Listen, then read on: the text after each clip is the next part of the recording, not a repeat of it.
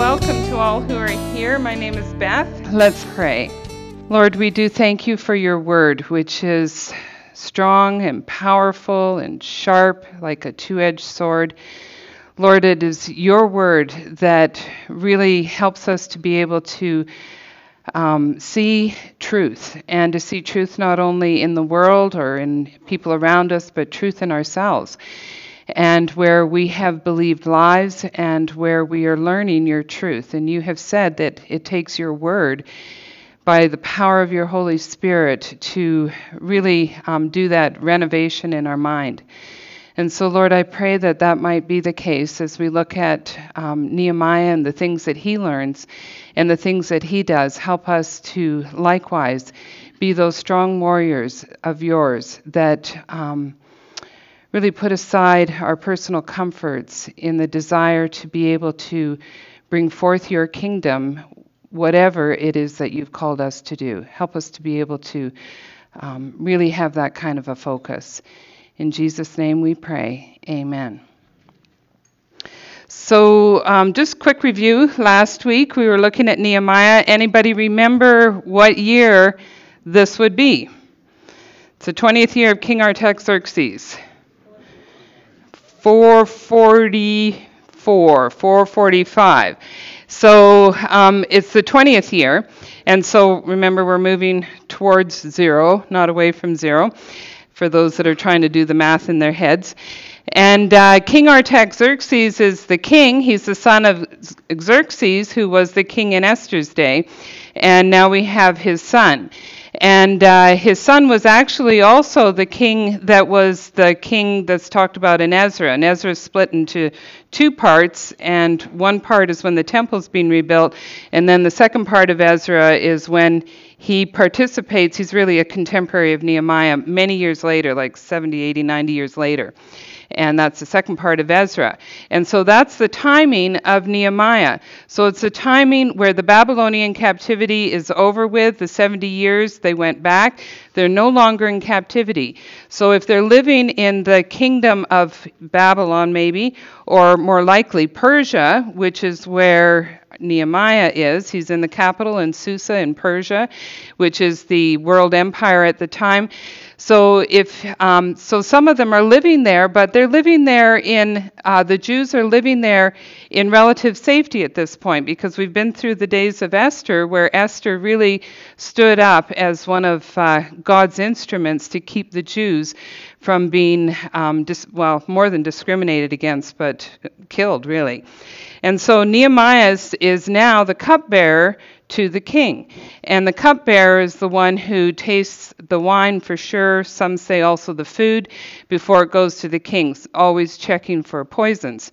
So it's um, not just a, a, risky job if somebody decides to poison the king, but also it's a job that um, shows a lot of trust that the king has for Nehemiah. And not only that, it means that Nehemiah is there every mealtime.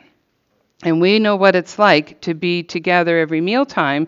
You start to grow and you have um, a level of intimacy that you don't have with just anybody in your, in your life. And so uh, Nehemiah is in that trusted position.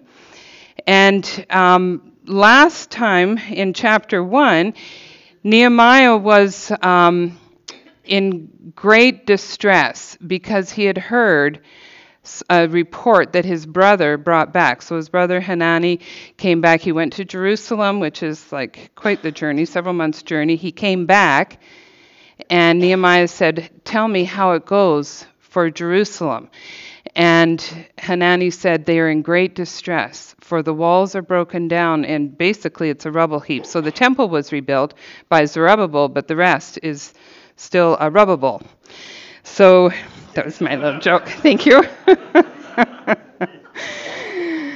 so it's still a big mess. And what it means, when the walls are broken down, what this means is that that city is in disgrace. So any passerby, because everybody, they don't fly, they go by by the King's Highway, which goes right by um, Jerusalem and Israel, and they look and they say, huh, that's not much of a city. Huh, they don't have much of a people there. They're not very strong. And it's, it's a huge disgrace. But it's not just Jerusalem. Remember, I have said many times Jerusalem is the only city in the world, in history, throughout all the generations, where God has placed his name. And so for Jerusalem to be in a rubble heap is disgraceful for the name of God. And this is what really hits home with Nehemiah is, is this whole problem that Jerusalem really represents God to the world, and it's a mess. So, Nehemiah, um, we saw last time, he went and he prayed to God Most High. And I got a feeling that his prayer went like this because we're going to see some amazing changes from Nehemiah. So I'm reading from um, Psalm 77, verses 7 to 15. And uh, this is actually a, a, psalm of Asaph, who um, uh, is it's not a David psalm. And so Asaph is still um, mourning over the, the destruction that um, has happened over these years. And uh, listen to what he says and how he changes as he moves through. Will the Lord reject forever? Because remember, Jerusalem means that the Lord has rejected Israel. And so that would be how they felt. Now, the Lord hasn't rejected Israel, but this would be how they feel. Will the Lord reject forever? And will he never be favorable again? Has his loving kindness ceased forever? Maybe sometimes you feel like that, where you feel like you've been rejected by God or he's forgotten you and you're going through a trouble and um, it feels like he doesn't love you. You're not the only one to have felt that way. Has his promise come to an end forever? Has God forgotten to be gracious? Or has he in anger withdrawn his compassion? Then I said, this is quite key. It is my grief that the right hand of the Most High has changed. In other words, it's his feelings that have changed his view of God. God has not changed. It's what's going on in his heart that he feels that way. It is my grief that the right hand of the Most High has changed. I shall remember the deeds of the Lord. This is key to who Nehemiah is, and it's key to us. I shall remember the deeds of the Lord. Surely I will remember your wonders of old.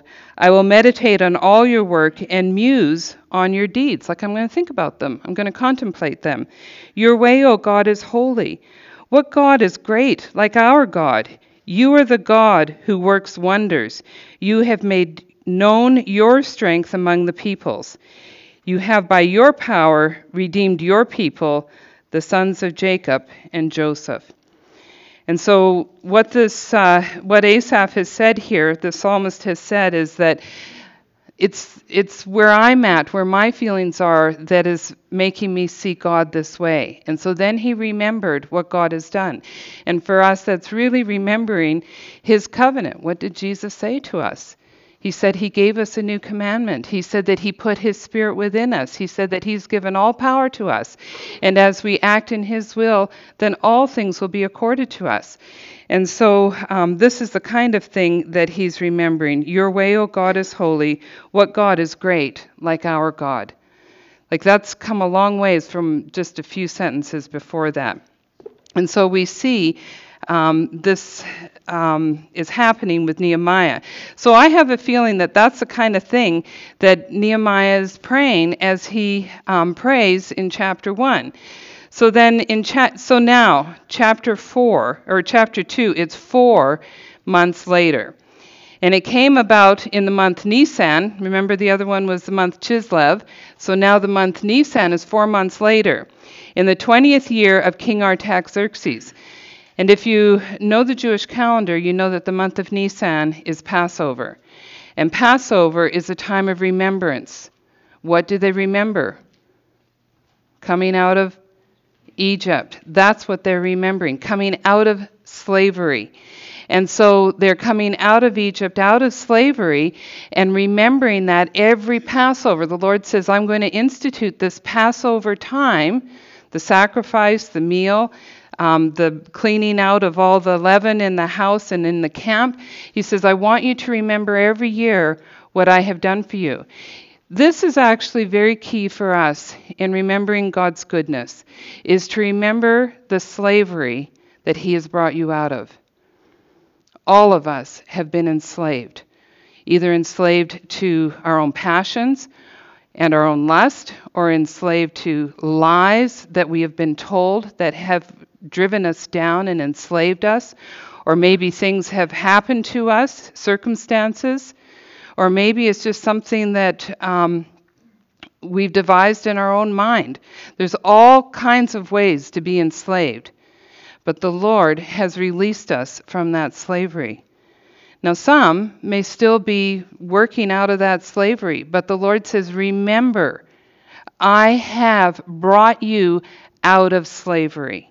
And so that's what Passover is about. That's what, and communion is really the, our modern day um, understanding of remembering what we have been brought out of, the slavery that we've been brought out of. And so he's uh, had all this time, four months that he's praying. He hasn't done anything yet. He's been praying. And that is the pray, wait, which I think is the hardest part of our walk of faith, is waiting, and watch. So we're not just waiting, lolling around, thinking about other things, we're watching. So there's this purposefulness in our waiting. And then when the Lord says, then we go. When He says move, we go. So that's really what Nehemiah's been doing. So it's the fourth month um, after his first hearing of what happened. And um, the 20th year of King Artaxerxes, that wine was before him. And I took up the wine and gave it to the king. Now I had not been sad in his presence. Now remember, he's mourning and fasting. Like he's um, mourning enough that he's actually fasting over these four months. But before the king, you know, it's all all cheerful before the king, all happy, all you know, unicorns and and things like that. And he's managed to keep his countenance in a way that the king hasn't noticed this. But on this day, the king notices. Now, who did that? That's God. Because I've got a feeling Nehemiah is trying very hard every day to be the same Nehemiah that he's always been. And this day, the king notices. So the king said to me, Why is your face sad, though you are not sick? Like, you don't have a good reason to be sad. This is nothing but sadness of heart. Then I was very much afraid. And that's what we're like is that fear. We all have fear.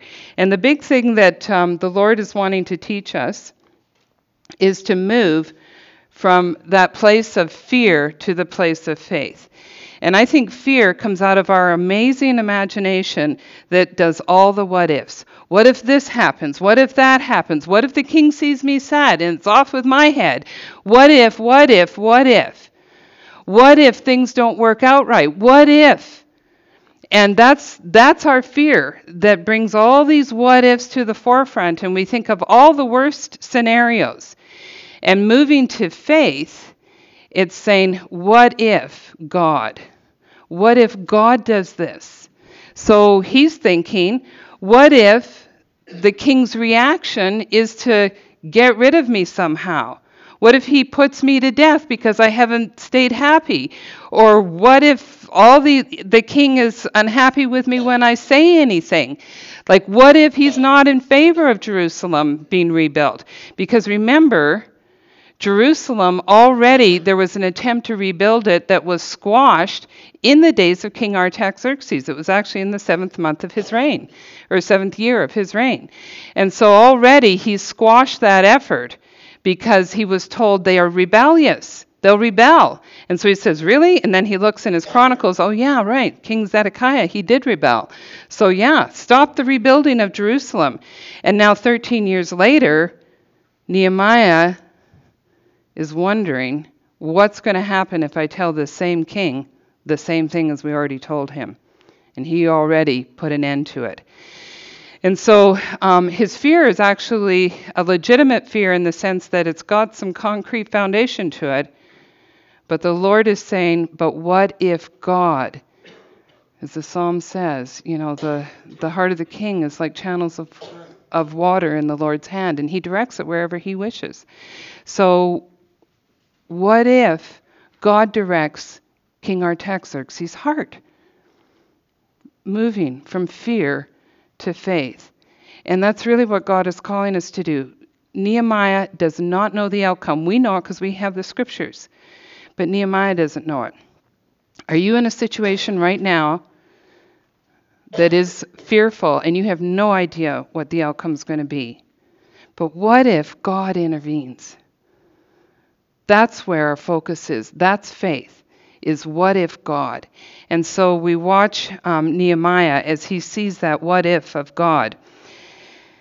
Um, and I said to the king, Let the king live forever. Why should my face not be sad when the city, the place of my father's tombs, lies desolate and its gates have been consumed by fire?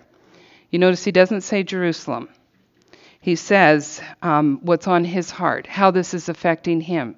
He starts with the personal relationship that he has with Nehemiah. So even though he's trusting God, he also is being wise. Like Jesus told us, be wise. And so he's also exercising wisdom. So he's talking heart to heart with this king. And he calls it the city where my father's tombs are, where my dad's buried. I, I'm distressed because it's um, desolate and its gates have been consumed by fire. So everything that gives the city strength and nobility is destroyed.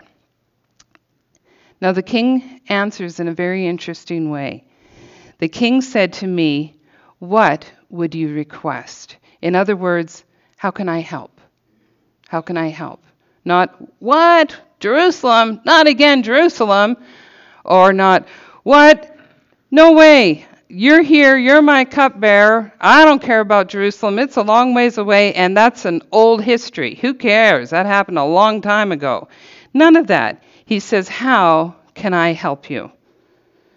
So you can see how his fear has moved to faith, has moved to action. So now he's got to think, How can he help me? Because he's, ha- he's got to have a plan in place. He's on the spot now. Four months he's been praying, and for four months, I think God has been working in his heart helping him to think through what it is he's going to need to do this job. So I prayed to the God of heaven, and it's like one of those prayers that Pastor John was talking about last week, where you're praying here and you're talking here. And I've got a feeling a lot of us do that. And that's what's happening with Nehemiah. So he prays to God, and he says to the king, if it please the king, and if your servant has found favor before you, send me to Judah, to the city of my father's tombs, that I may rebuild it. Now, I'm not sure that this is Nehemiah's skill set, but he's taking on the job. And sometimes we're moved outside of what is really what we think of as our skill set, and who knows how amazing God will use us. Then the king said to me, the queen sitting beside him. So, in other words, Nehemiah had to not only convince the king, but the queen too. He had two people, two powerful people in front of him. How long will your journey be, and when will you return? I just think this speaks so well of Nehemiah. The king wants him back. He's not willing for Nehemiah to go permanently, but for a while, yes. So, how long will you be gone? Because we're going to miss you. We want you back. So it pleased the king to send me, and I gave him a definite time. None of that, well, we'll see what the Lord does. He gave him a definite time because he's already been praying. The Lord has already showed him what needs to happen, and Nehemiah has it already organized in his head. And so he gave him a definite time. And I said to the king, because he's thought this through, he's got another problem safe passage. Getting there, remember, it's a four month journey and there's a lot of marauders on the way. And not only that, he's a Jew. And the Jews have never been a popular people. I don't know if you knew that, but they have never been a popular people. So if it please the king, let letters be given me for the governors of the provinces beyond the river. So the river here is the Euphrates River. So when he crosses over the Euphrates, there's all these provinces that are run by Persia, and he's asking for safe passage through those provinces by having a letter from the king himself. That they may allow me to pass through until I come to Judah.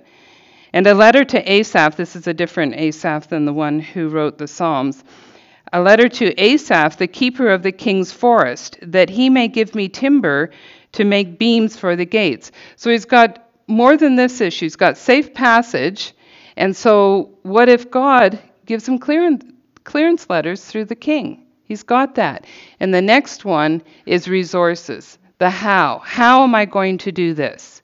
And so he says, Asaph, the keeper of the forest, and that's probably the forest of Lebanon, actually, the keeper of the forest, um, the king's forest, that he would give me timber to make beams for the gates of the fortress, which is by the temple, for the wall of the city, need beams for that, and for the house to which I will go. And then he needs an awful lot of rocks, and oh boy, he needs a lot of materials. So the king granted them to me because, and here it is, the good hand of my God was on me. That is a repeated phrase in Ezra and Nehemiah.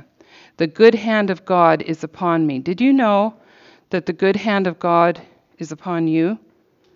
God's hand is not against you if you are a follower of His. His good hand is upon you. And even though our circumstances may look like the Jerusalem walls all in a rubble heap, God's good hand is on you. And He is doing a building in your life that is going to give glory and honor to His name. That's what He's doing. It's not about you, it's about how you are being able to participate in bringing glory to His name. And so, um, the good hand of God was on Nehemiah because, um, and he says in the Hebrew, he uses the name Elohim. So that's God's like huge, almighty, powerful name that He, um, that's the name we use for Creator God, that God Almighty, His good hand is upon me. There is nothing outside of God's sovereignty. There's no enemy we have, there's no circumstance we have that we can be in. There's no thoughts in our background and that's influencing our mind. There is nothing outside of the sovereignty of God. Nothing. And He is an all powerful God and He loves you. And He's got His good hand on you, and He can do something about your situation. So um, then I came to the governors of the provinces beyond the river as he's making his way and gave them the king's letters. Now, the king had sent with me officers of the army and horsemen, so he has a pretty big entourage that's with him. And it's interesting what happens later in this chapter. Keep in mind, he's got an entourage from the king himself. So, in other words, the king is endorsing whatever Nehemiah does. And everybody else has got to make way because the king in their world is all powerful. And when Sanballat, so now he's gotten to Judah, when Sanballat the Horonite and Tobiah the Ammonite official heard about it, it was very displeasing to them that someone had come to seek the welfare of the sons of Israel. Now, I just need to take a minute to say who Sanballat and Tobiah are. Um, Sanballat is actually a Samaritan, and um, it's understood in history that he actually was the one who rebuilt the temple in, or built a temple in Samaria that duplicated the real temple in Jerusalem. And that's why the Samaritan said, Well, on Mount Gerizim, that's where we worship in Jesus' day. And, um, you know, Jesus said the day will come when we will worship in truth and spirit. And it won't be on one of these mountains. But um, so Sanballat really is against Israel, although he's in Israel. But it's kind of like they've um, they're all dwelling together and but not in harmony and it's like an occupation of Israel. And so Sanballat's not at all happy about this, and neither is Tobiah the Ammonite, because to rebuild Jerusalem will make Jerusalem strong, and Samaria won't have the, the power over Jerusalem that it's had. And Tobiah is actually from Ammon. He's um, Ammon is uh, enemies of Israel on the other side of the Jordan. And so Tobiah, it's understood in history that he actually um, was governor of all these provinces, all the way from the area of Ammon, which is east of the Jordan, in the lands of the um, Arabs, all the way down to Egypt. That was Tobiah's sort of stronghold. Now he's under King Artaxerxes, but he's he's got that kind of um, governance. And so these two men are not at all happy. Now, there's something else about these two men. Both of them are related to the high priest of Israel through marriage. Both of them. And so not only do they have all this political power, they also have religious power because they're in the high priest family. So when they heard it, they were displeased. So I came to Jerusalem and was there three days. I always love those three days in Scripture. And I arose in the night, I and a few men with me. I love that. He says, I did not tell anyone what my God was putting into my mind to do for Jerusalem. So he didn't tell anybody anything. He didn't pull his whole entourage together and go around in the daytime and say, We're going to fix all this. He and a couple of men snuck out in the middle of the night to inspect the walls. And they didn't tell anybody, and Nehemiah kept it to himself. And there was no animal with me except the animal on which I was riding, so no grand show at all.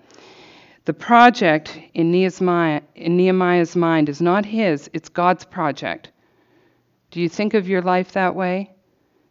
Is it all your life? It's about what you're doing, it's about your credentials, it's about your achievements, or is it about what God is doing through you? That actually is everlasting, what God does through you. What we do for ourselves, it's not. But what God does is, is huge in our lives. So I went out at night by the valley gate, so that's down in the south part of Jerusalem, in the direction of the Dragon's Well, and onto the refuse gate. That would be um, the valley of Hinnom, or what later became known as Gehenna. Um, inspecting the walls of Jerusalem, which were broken down, and its gates, which were consumed by fire. Then I passed on to the fountain gate. So all of these are gates for different purposes. So he's moving around now to the eastern walls of Jerusalem. And if you know anything about the terrain of Jerusalem, you know that it falls off into a ravine there, into the Kidron Valley. And the king's pool, which is probably Hezekiah's um, pool of Siloam. But there was no place for my mount to pass. So his, his, the animal he's on, probably a donkey, couldn't get through there. And so the um, terrain is so rough east of the city that he can't get around there. So I went up at night by the ravine, on, basically on foot, and inspected the wall. Then I entered the valley gate again and returned. So he came back. So he couldn't get actually all around Jerusalem because of all the rubble and the steepness of the terrain and the difficulty. So he came back and he went in the way that he went out at the valley gate. And the officials did not know where I had gone or what I had done, nor had I as yet told the Jews, the priests, the nobles, the officials, or the rest who did the work. So, in other words, there's going to be others involved, but he didn't tell anybody. So, what we see is that he's got a very discouraging problem. He's gone and he's checked out the walls now. Now, these are not sort of, it's, when I think of, you know, rubble around our house, we're talking about maybe at the most these little bricks and things. We're not talking about our whole house being a rubble heap on the ground and now I'm going to, you know, with my own two hands fix it all up. That's not what we're talking about. We're talking about the walls of Jerusalem that were many, many, many feet thick. And they're all down off of, because when um, uh, Nebuchadnezzar came back the third time, he was so sick of Jerusalem rebelling, he just leveled everything. He erased basically as much as he could Jerusalem.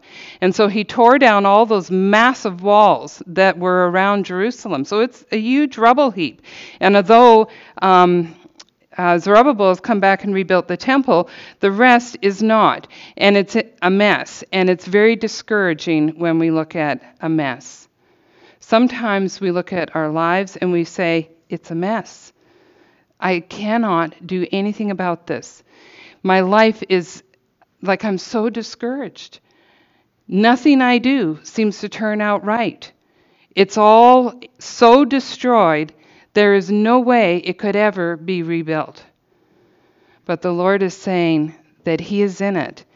And Nehemiah Instead of being discouraged, instead of saying, What if I can never get these stones lifted up? How am I supposed to do this? I'm one man and I've got a few men with me, but this is way beyond a few. How in the world are we ever going to do this? And already the people of Jerusalem, they haven't done anything, so they're not that interested in helping out, it would seem. How is this going to change? And he could have been so discouraged as to go back. He's got a great job back in Susa. He could any day go back, and the king there would gladly have him back. He does not have to do this, except the Lord has put it on his heart. And Nehemiah is a faithful man. What has the Lord put on your heart? What has the Lord put on your heart that He wants to rebuild in your life?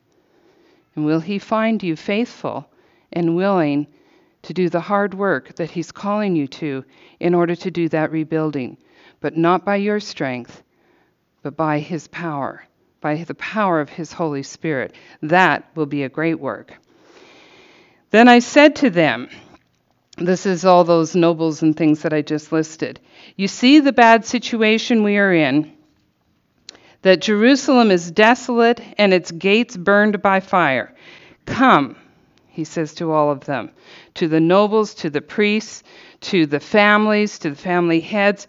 Come, let us rebuild the wall of Jerusalem that we may no longer be a, repro- a reproach. And I told them how the hand of my God had been favorable to me, how the good hand of the Lord was on me. I told them what had happened so far. I told them about the king. I told them about my job with the king. That was a, a, God thing that I even had that job. That the king, I had the king's ear. That the king actually was favorable. That I had the letters of passage. That he said that we could use anything from the forest that Asaph takes care of. We have all the resources. We have the king's resources at our disposal. Like, this is God's good hand. This isn't about the king. This is about the king, the king of kings.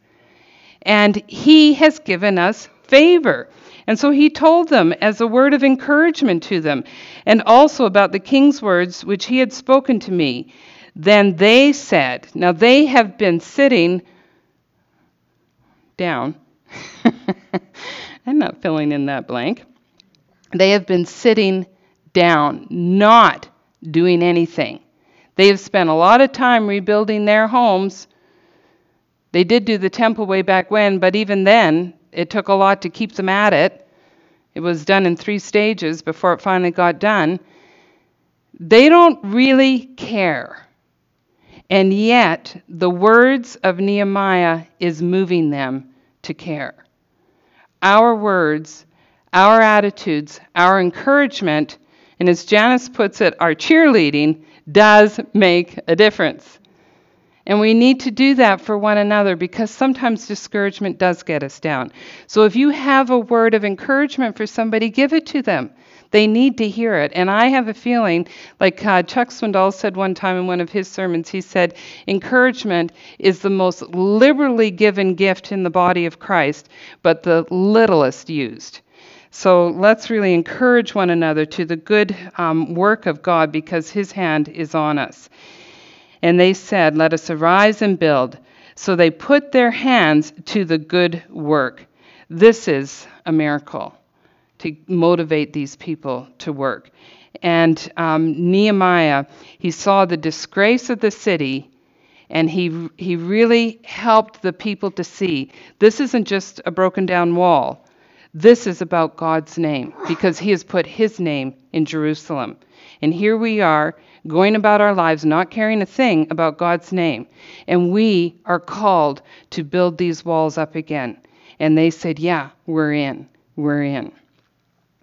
But when Sanballat the Horonite and Tobiah the Ammonite official and Geshem, so now we have Geshem the Arab, and Geshem is a very, very influential um, figure.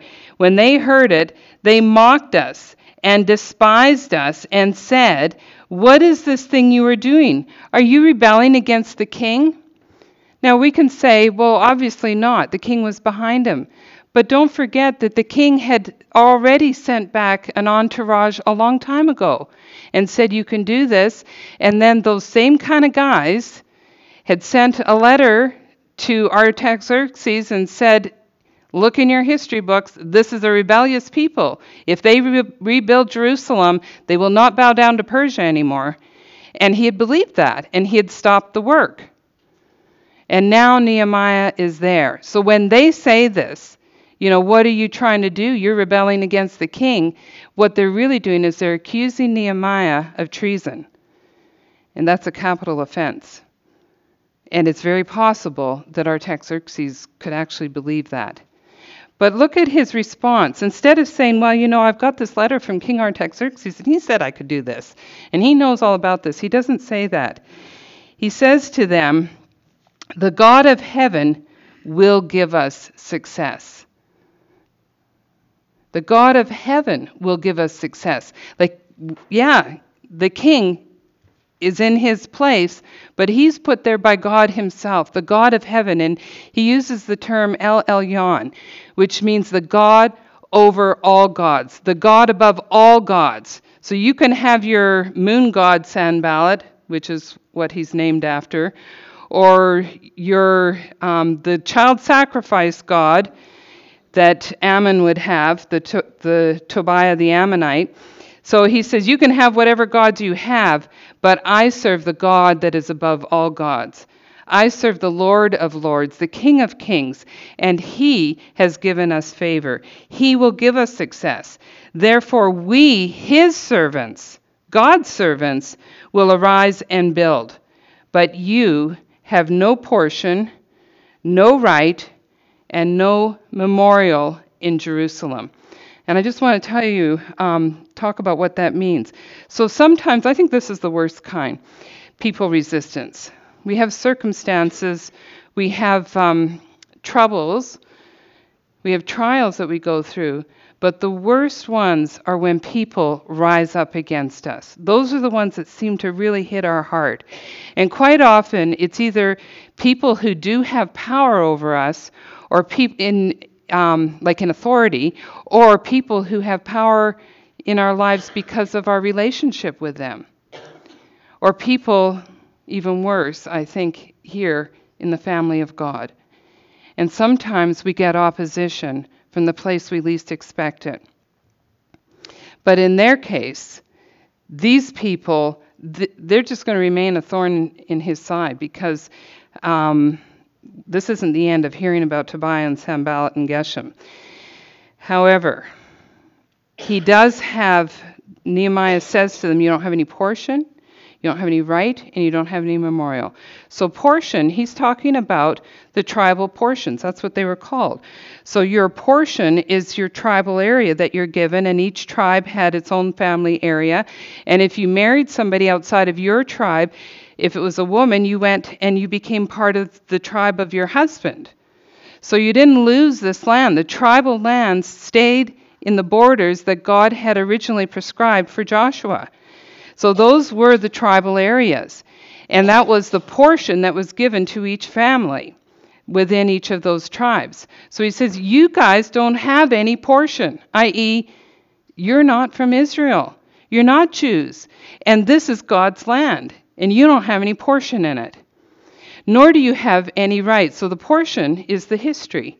You don't have any right, which is today. Today, in Nehemiah's day, he says, You don't have any right to this land because King Artaxerxes has given us the right to rebuild. So you don't stand on any legal rights either. You have no right to stop us. And the third one, no memorial, which I think of as future. So in the future, when the generations come and they go and they remember back to the days of Nehemiah, Tobiah, and Sanballat and Geshem, you will have no memorial in Jerusalem. You will not be remembered for doing anything good in Jerusalem. And Jerusalem is someday Zion. Someday the Lord is coming back, and he says that he is returning to Zion. He is returning to Jerusalem, and the memorial will not be there of God's enemies. That will be gone. And so, really, what he's saying is, you have nothing here, you guys. And so, um, we see this Nehemiah.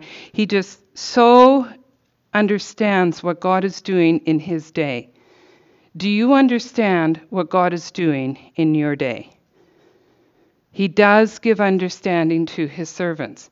It says that he tells secrets to his servants. Are you really one of his servants? Do you spend time praying, waiting, and watching? And have you been faithful in going when God has said go? Maybe you know there's something God's telling you right now that you need to go and do.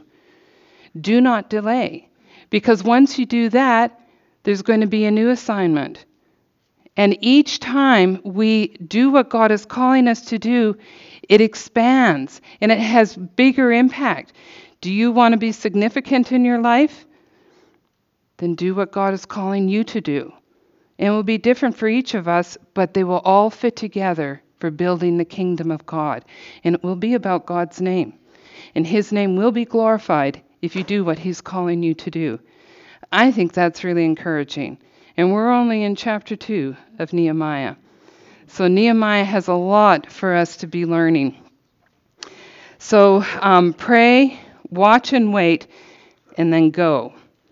And remember that God's good hand is upon you, his servant. Let's pray.